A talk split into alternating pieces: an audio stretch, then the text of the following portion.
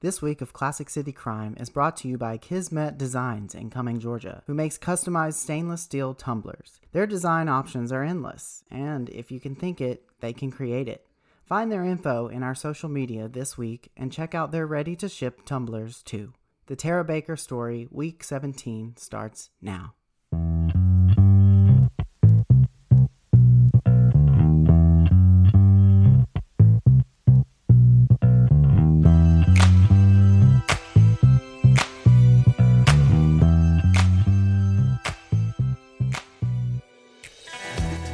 Welcome, welcome, welcome back to week 17 of the Classic City Crime Investigation into the 20 year unsolved murder of UGA law student Tara Louise Baker. I'm Cameron J. And I am so glad to have all of you with us this week as we continue this journey. And welcome to all of our new listeners now in all 50 states. Thanks to each of you for your support. It means the world to me, as you already know.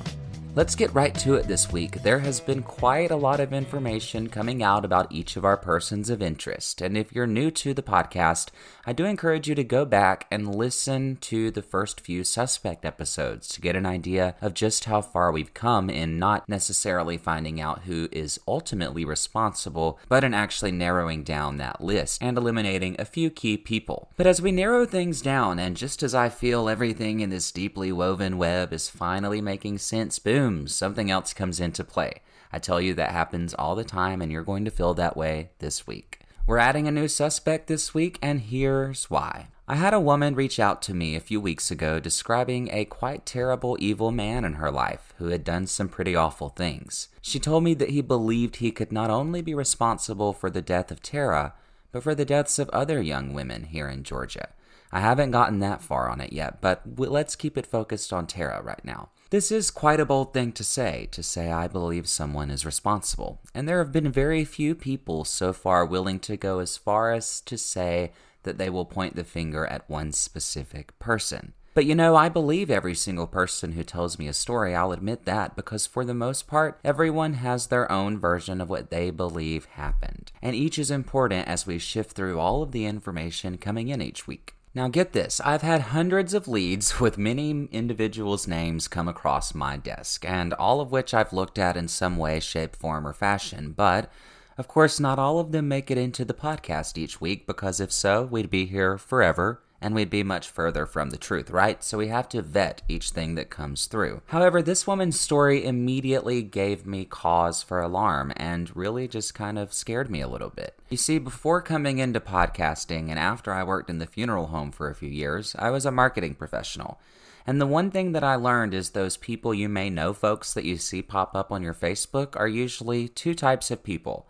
Number one, types of people with whom you share some friends or common interest. And number two, people who might be looking at you and your profile online. So you can only imagine it's a little creepy for me sometimes, particularly when my people of interest, people you may know, is often filled with law enforcement officials, usually posing under aliases. Now, one day I did a brief scroll through my newsfeed, well, brief is probably not the best adjective to use for me in Facebook, but I stopped on the people you may know section because something, someone rather, caught my eye. It was a man who I had no mutual friends with and who had just really given me this odd feeling when I saw him. And I don't like to judge people. I didn't know why he would be showing up, but there was just something in my spirit that told me take a screenshot of his profile. So that's what I did, and I put it in my ever growing binder, never to think about it again. That is, until this woman called me. And she did name this man to me personally. What was his name? It's the same man who was looking me up on Facebook when the podcast first began. It was the same man whose profile I had just taken a screenshot of on a whim, having a feeling. You can only imagine the chill that went up my spine when I made this connection. I'm going to play our interview now unfiltered, though her name has been withheld and her voice changed, and you understand why. Please be advised, however, that this interview may be disturbing for some listeners. It details the following violence, animal cruelty, and sexual assault. Well, first of all, thank thank you for reaching out to me. And one thing that I always tell everyone that I speak with on the podcast is that it takes a lot of bravery to come forward um, and discuss this issue, especially if you think you might know something that could help solve the crime. So, thank you for your bravery and thank you for taking time to talk with me. Thank you for talking to me. Thank you for getting back to me so quickly. And uh, I, I won't argue with that. Uh, this is one of the toughest things I've, I've ever done. Mm-hmm. So tell me why you reached out to me. What made you decide to call Cameron J? I reached out to you because I have a family member, we'll just call him D, that is without a doubt a monster. I'm not certain whether he's a sociopath or a psychopath, uh, but he's certainly one of them. And I, I've seen the results of his behavior and, and his monstrous actions as a child and was traumatized by them. Was recently, about a year and a half ago, reunited with a mutual cousin, another cousin, that after talking to her, we put things together and realized that D is a likely suspect for actually three cold case murders in Athens, Tara Baker's being one of them. He told her, among other people, that he dated her. And she said that she's always had this nagging feeling in her gut that he's responsible for her murder, to be completely blunt. When I found your podcast, I, I had to reach out to you. Prior to doing that, I did email, I did look up the detectives assigned for the cold case murders, all three of them in Athens for Athens Clarke County Police Department. I emailed them. I didn't get any response whatsoever from anyone assigned. So when I found your podcast, I immediately uh, contacted you, and you immediately got back to me. Well, you know, that's what I always say. If we don't talk to people, we can never find the truth, right? So, um, exactly. You mentioned that you grew up with this person of interest, and I know that we've talked before, and you told me a little bit of some of the trauma that you had to endure um, growing up near and around this individual at times. Can you kind of tell listeners what some of that was like for you? And for everyone listening, some of this may be disturbing to hear, but I think it's important to put it into context, if you will. So, can you kind of take us there and what you experienced? Uh, sure, absolutely. Uh, and I appreciate you adding that because it is disturbing. Uh, growing up, my grandparents kept me and uh, my two little cousins, my first cousins, and I. Every now and then, my grandmother would have a part-time job to make extra money, pocket money, and we would be left with uh, an aunt of mine for the time period that basically we got off the school bus until she got home from her part-time job. This one particular aunt, she lived two houses in front of us across the street. Her grandson, who is D, was just a monster. We were absolutely terrified of him. My, my younger cousin and I. Uh, my my youngest cousin was a baby at the time, so he was kept inside the house. My uh, middle cousin was. He and I were forced to always go outside and play because evidently, you know, she had a case of the quote unquote nerves, as they referred to it then. D would be outside and he would never fail to mess with us in some way. And when I say mess with us, I mean traumatize us as children, traumatize uh, us even if we had been adults. The most traumatic things that he did were when he would call us outside, get our attention by t- talking about there being baby kittens nearby. And of course, he knew that as, you know, little kids that we would be interested in that. But what he would do, and, you know, one of the worst memories I have of my entire childhood is him coaxing us outside with that, getting the kittens, showing us, talking about how cute they were, then proceeding to put them in a burlap sack, tie them to a tree in the very front yard right next to where the aunt's car was parked, his grandmother, and then beat them with a baseball bat. And it took it. No one should ever have to need or know this information, but it takes a lot longer than you would think to for death to occur. And the screaming of those kittens was the most horrific thing I had ever heard and, and could even imagine. It was awful. What was worse, though, was when the bag became silent and we knew that they were dead. This happened on more than a few occasions. This was not a one-time thing. I don't know where he continued to find cats. Evidently, there were a lot of strays in the area that you know were not fixed and had kittens. But it, it was it was horrific. We were absolutely terrified of him. The not the first time it happened. We were so in shock at that point. We we didn't know what to do. We were just terrified. The second time that he did it, he forcibly held our eyes open so that we could not look away. He, he literally, with his fingers, held our eyes open so that we were forced to watch it, and we couldn't, of course, help but hear it. And he told that he laughed and just laughed and giggled the entire time, every time that he did anything like this and he would say that if we said a word to anybody, that he would do the exact same thing to us. We were little kids. We saw what he was doing to those kittens. We absolutely believed him. We did not say a word. Geez, that's a lot of hard stuff. Um, did he ever inflict harm on any other members of your family that you are aware of? Absolutely, without a doubt. His sister, biological sister, he uh, assaulted frequently physically and sexually. He also mentally abused her to quite an extent. So all of this really describes the behavior of someone who's very disturbed and very, you know, capable. It seems of being very violent um, and having a, a lack of compassion for others. So, what makes you think he might be involved in Tara's death? I know that you said that he had mentioned her to someone. Can you just tell us about that a little bit more? Well, he, he mentioned to someone very close to me, or not just mentioned, but talked in detail uh, to someone extremely close to me and very trusted that he dated her. Now, while I find it hard to believe that someone like Tara would give someone like him the time of day, it, it does not, it would not surprise me at all that he lied about that, but he had to at least have known her or been aware of her to even make that up. Do you know what type of work he was engaged in around the time of 2001 or anything like that?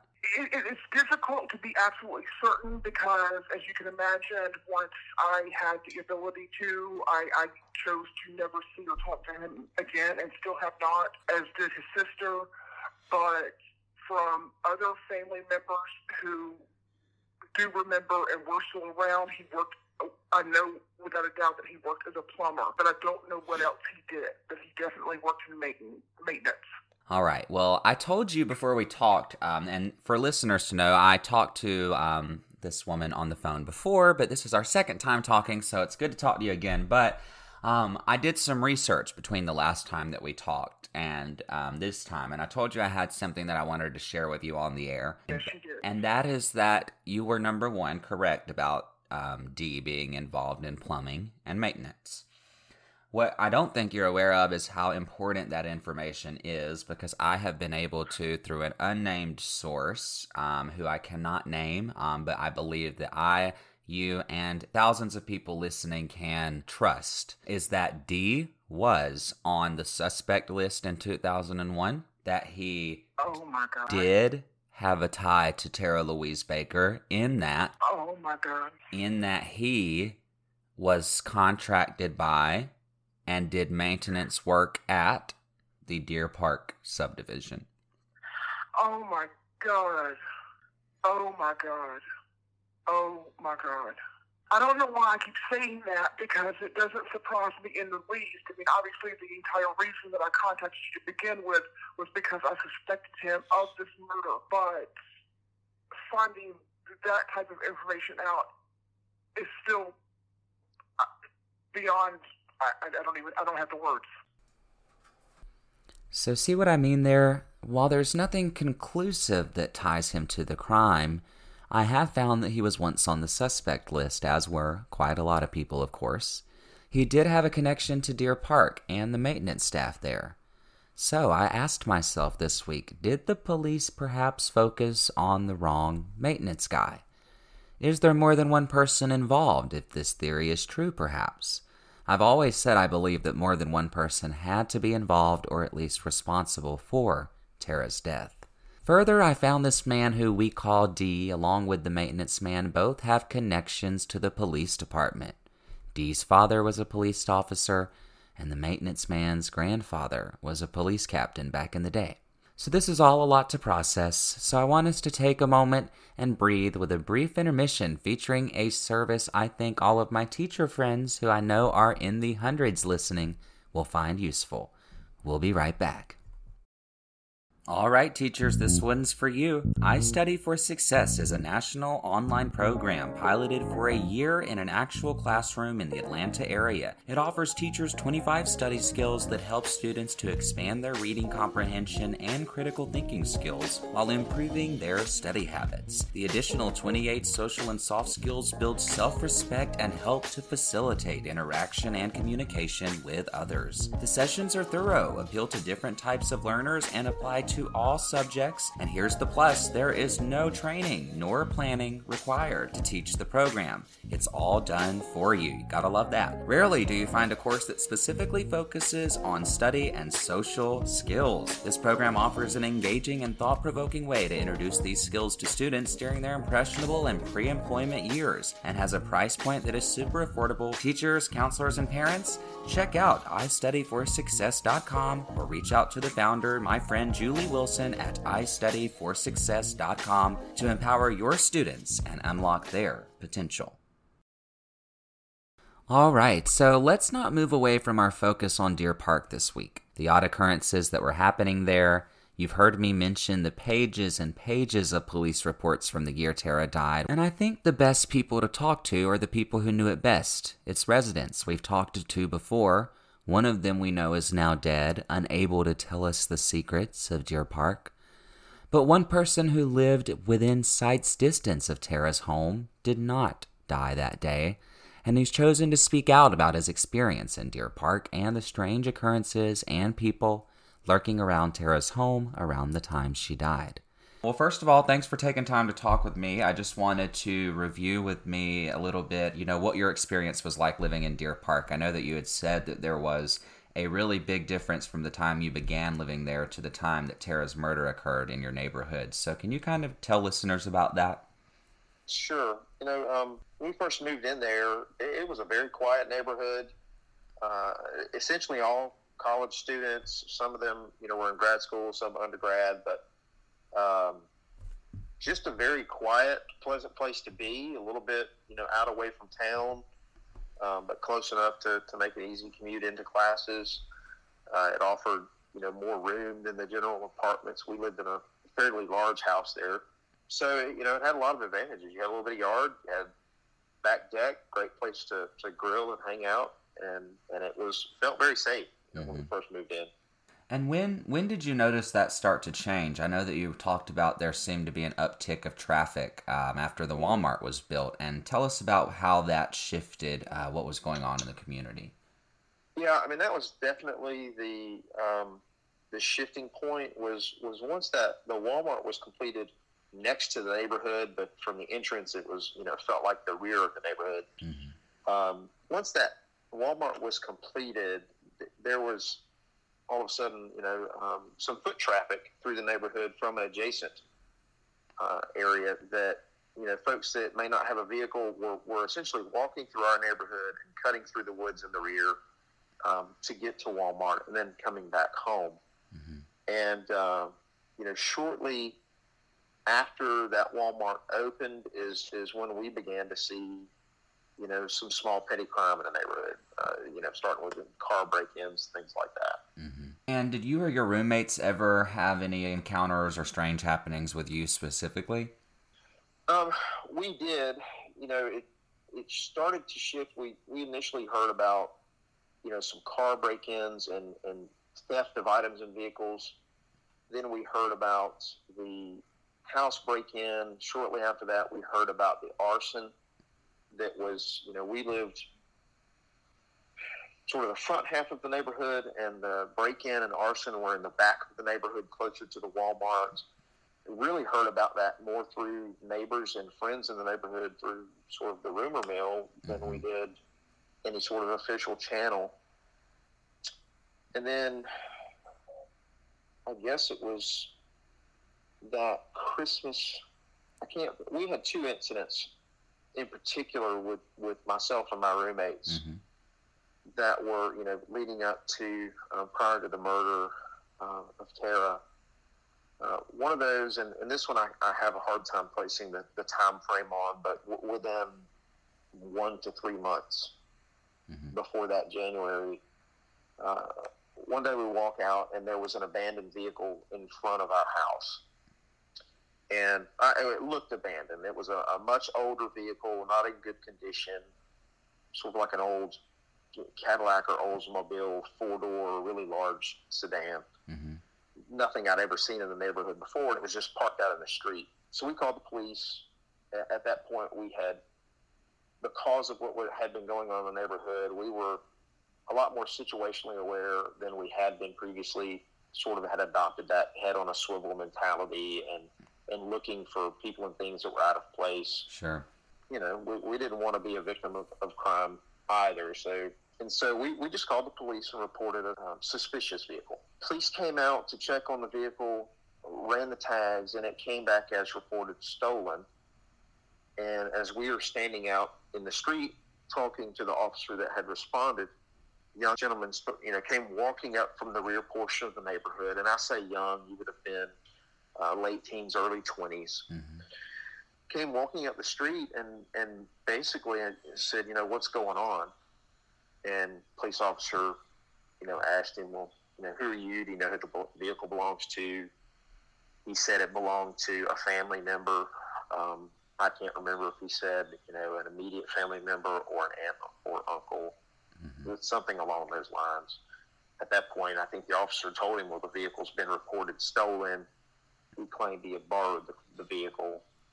And um, long story short is the officer actually let him leave the scene. Um, Mm.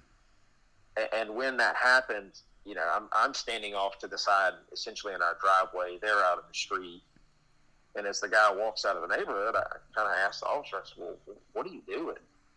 And, um, you know, he alluded that he thought that person might be involved in some local robberies and they were going to try to follow him to, you know, what might be their stash house. That ended with that person disappearing into the adjacent neighborhood. They never saw where he went, didn't didn't detain him, arrest him. He, he was just gone. Jeez. Um, and they towed the vehicle, and that was the end of that. And I just, you know, sort of shook my head like, you had a stolen vehicle, but you let that person leave. Um, so it was very confusing. So that incident occurred. And then during the, uh, I will say, I had graduated University of Georgia and was working in town. My roommates were still in class. Mhm. Um, but that meant during breaks, I was still there. And, and vast majority of the neighborhood vacated during breaks. They went home for Christmas. Uh, a lot of them went home for summer. Mhm. But um, I was home over that Christmas break that January. And one of my other roommates was there with me. It was a Friday or Saturday night. Um, we had been out to, to have dinner, went and caught a movie, and uh, we're coming back into the neighborhood about 11:30 that night.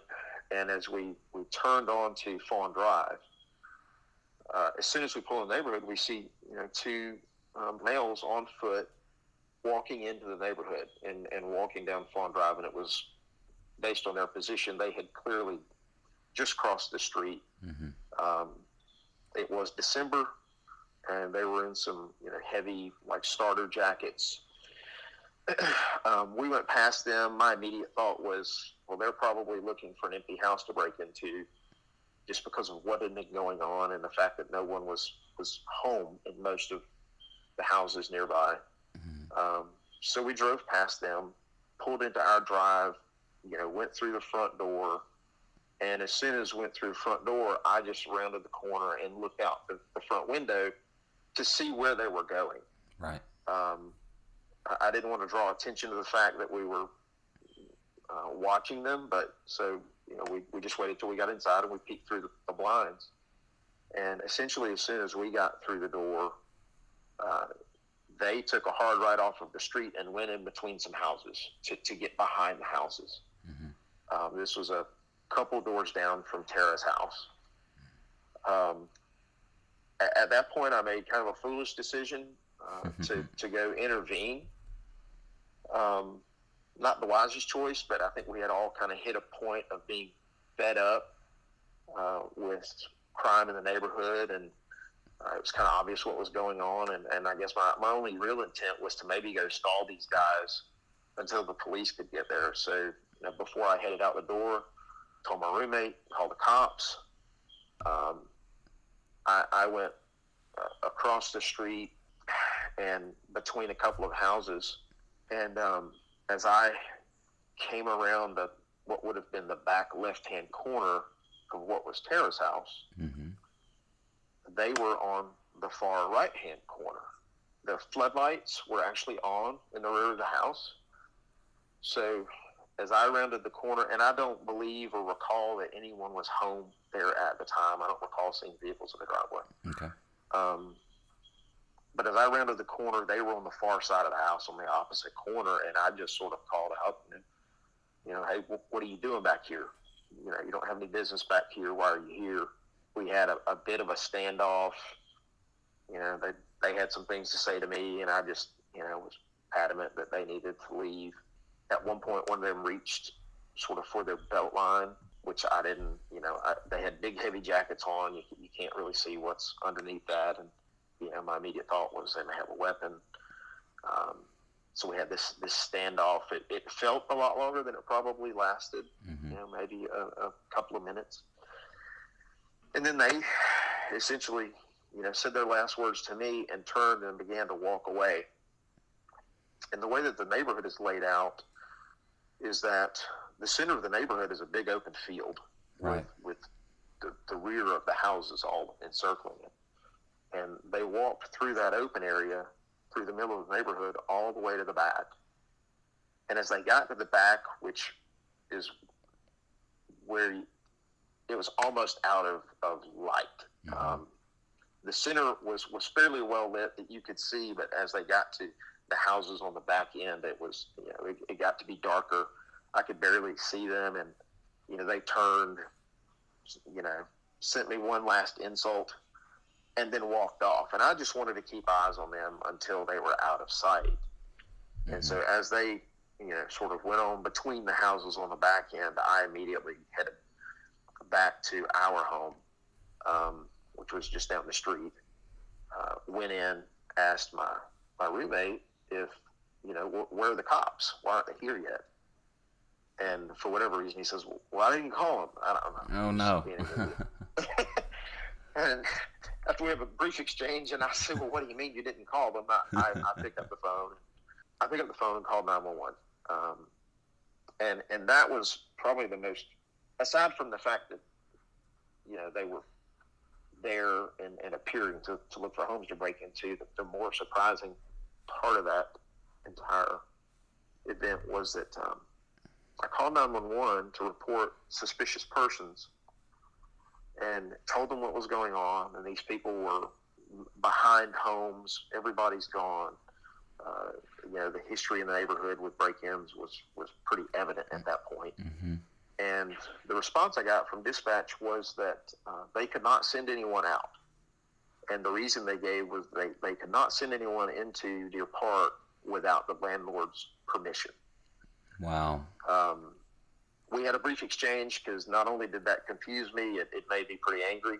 Yes, you heard that correctly, my friends. The dispatcher told him that Mr. Hancock would have to call and approve for an officer to respond to such a call. Now, I've reached out to the Athens Clarke County Police Department for comment on this because I cannot see that as ever being a policy, and I'm curious to know if it was. If so, I think it presents a huge problem and a huge conflict of interest. As of recording time, I've not heard back from them, so please stay tuned to our social media this week as we'll update you once we hear back. And so I, I, I pressed that issue and, you know, why not? And she just said, you know, sorry, we can't send anyone without landlord's permission. And that was the, the end of the call. Mm. Um, not only was it surprising, it was, it was infuriating that we could not get a police response considering what had been going on in the neighborhood. Um, and, prior to that, you know, with all the break-ins and, and things that had been occurring, um, you know, I can't ever recall seeing any increase in patrol through the neighborhood or, or you know things that you would consider normal Mm-hmm. um, as a deterrent just really weren't happening. It's also very Um, discouraging now, knowing what we know happened a month later for the police response to have been so negligent in some of these incidents. Yeah, a- absolutely. Um, that probably more than anything has has weighed on me. Um, you know, I didn't know Tara. Um, we saw each other you know, across the street and waved and were friendly, but um, I, I did not know Tara and her roommates. But you know, time to time when when that crosses my mind, you know, I always think back to that night and think, well, could they have stopped it then? Mm-hmm. Um, it's just one of those things where you know I'll never have an answer to. Sure. Well, take me back to January 19th, 2001. Um, you lived within sight's eye of uh, Tara's home. So, did you notice anything odd that morning or anything out of place um, on January 19th? Yeah, absolutely. Um, that morning, uh, roommates were all up. We were, you know, getting ready for the day. I was getting ready to go to work. They were getting ready to go to class. Um, I is, had, had just gotten out of the shower, was getting dressed, and uh, one of my roommates called me into his room, and his room faced the street. Mm-hmm. And uh, called me into the room because it, it was my best guess is this was probably seven thirty ish in the Mhm. morning. It was it was early, but he called me because he called me into his room because there was a person walking down the street, and um, it was a young African American male in jeans and a t-shirt, which, considering it was January, was a little odd. Hmm. Um, he was also, you know, just entering the neighborhood on foot. And because this was just a couple of weeks after the incident behind Tara's house, I think we were all a little bit more alert. And uh, he called me in, and you know, we look out his window and we see this guy walking down the street. Um, that person actually proceeded down the street and then across Tara's front yard, um, which we, we thought was odd, but quite frankly, it was broad daylight at that you know at that time in the morning. The sun was up. It, it wasn't you know dim outside, or, and I think we just dismissed it unfortunately as, but they were there on the street in front of her house and crossing her front yard uh, very early that morning. And you mentioned that when you left your house that morning, you felt like you had smelled the smell of smoke. Is that correct? That's right. And that would have been 30 to 45 minutes later, Mhm. uh, probably, you know, between 8, 8.30. I can't recall the exact time, but, but my best guess is probably 30 to 45 minutes after we saw the person in the street. Um, I was leaving for work, went out the front door to my car, and immediately smelled smoke. And it, it was the distinct smell of a house fire. Um, so I, I paused at that point because, you know, the arson in the back of the neighborhood certainly still fresh in the memory. Um, I, I paused and looked up and down the street, trying to look for any obvious sign of, of fire in the neighborhood. You know, I, I didn't see any billowing smoke or flame coming from anywhere and couldn't pinpoint where it was coming from, unfortunately but it was a pretty strong smell. And, and at that point, because I, I couldn't see anything other than maybe a slight haze in the air, uh, I just, uh, again, dismissed it. Thinking, well, you know, it must be coming from, you know, an adjacent neighborhood or someone nearby, but, but not here. And I got in the car and went to work. I know that your roommate then contacted you and let you know of what was going on um, on Fawn Drive. When was it that you found an investigator to talk to? Because it sounds like to me this information about seeing someone around her home so early and then smelling this could help not only with persons of interest but also the timeline. When did you find an investigator to talk to? So I got the call from my roommate, eleven or eleven thirty that morning, and uh, you know I was I was at work, answered the phone, and you know his first words were, "You're you're not going to believe what's going on," and um, you know, he tells me that the entire neighborhood is blocked off. The street is full of police cars and fire trucks and a crime scene unit. And uh, and he tells me that, that someone in the neighborhood had, had passed. Mm. And um, you know, I, I immediately when he told me a fire was involved, I, I you know, I thought, my gosh, you know, I, I smelled that this morning. Um, but we couldn't tell which from. But it was just sort of an immediate sinking feeling. Mm. And um, I, had, I had to finish work that day, so I didn't get done until about 4.30 that afternoon and came home. And uh, by the time I had gotten home, the, the street access had been uh, reinstated. Mm-hmm. For a period of the day, they had the whole street blocked off and they weren't letting people into the neighborhood, or at least to the street. Um, so when I got home, there were still several police cars, uh, crime scene vans in the driveway, uh, tape up at the house. Um, you know, I went in, parked the car, talked to my roommates. They had already been questioned and given statements. Um, they had been to class and, and come back. And by the time they got back, uh, the one of them came back before fire department or, or police had arrived and, mm-hmm. and saw flames coming through the roof. Another was, I don't know, maybe an hour behind him, and when he got there, the street was blocked off. But um, they had both been questioned. I won't say questioned, asked to give statements mm-hmm.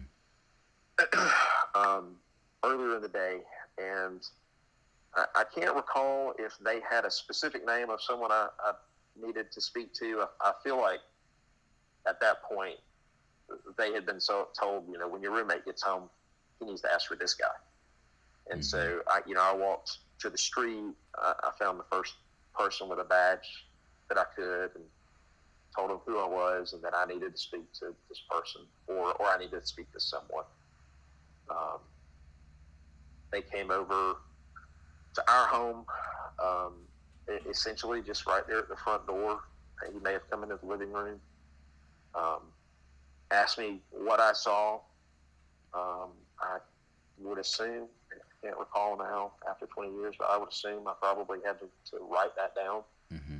in a in a witness statement. Um, and that was that. You know, they left. They were very tight-lipped. Um, didn't really disclose much, um, and and never heard from them again regarding our statements.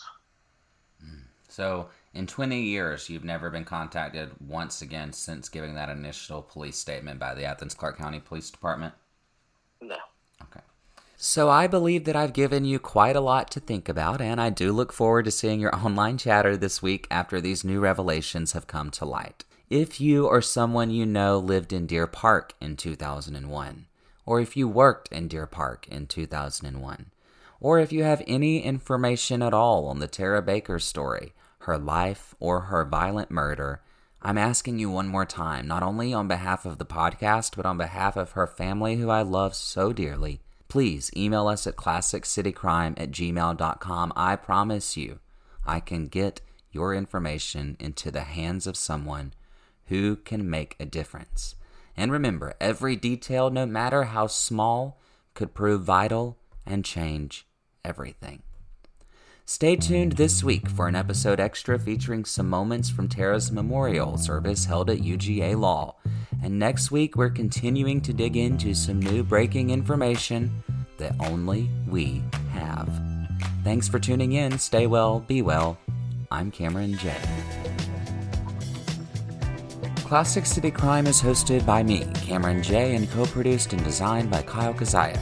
You can visit us online at ClassicCityCrime.com, on social media at Classic City Crime, and be sure to leave us a rating wherever you listen to the podcast. Stay well, be well. We'll see you right back here next week.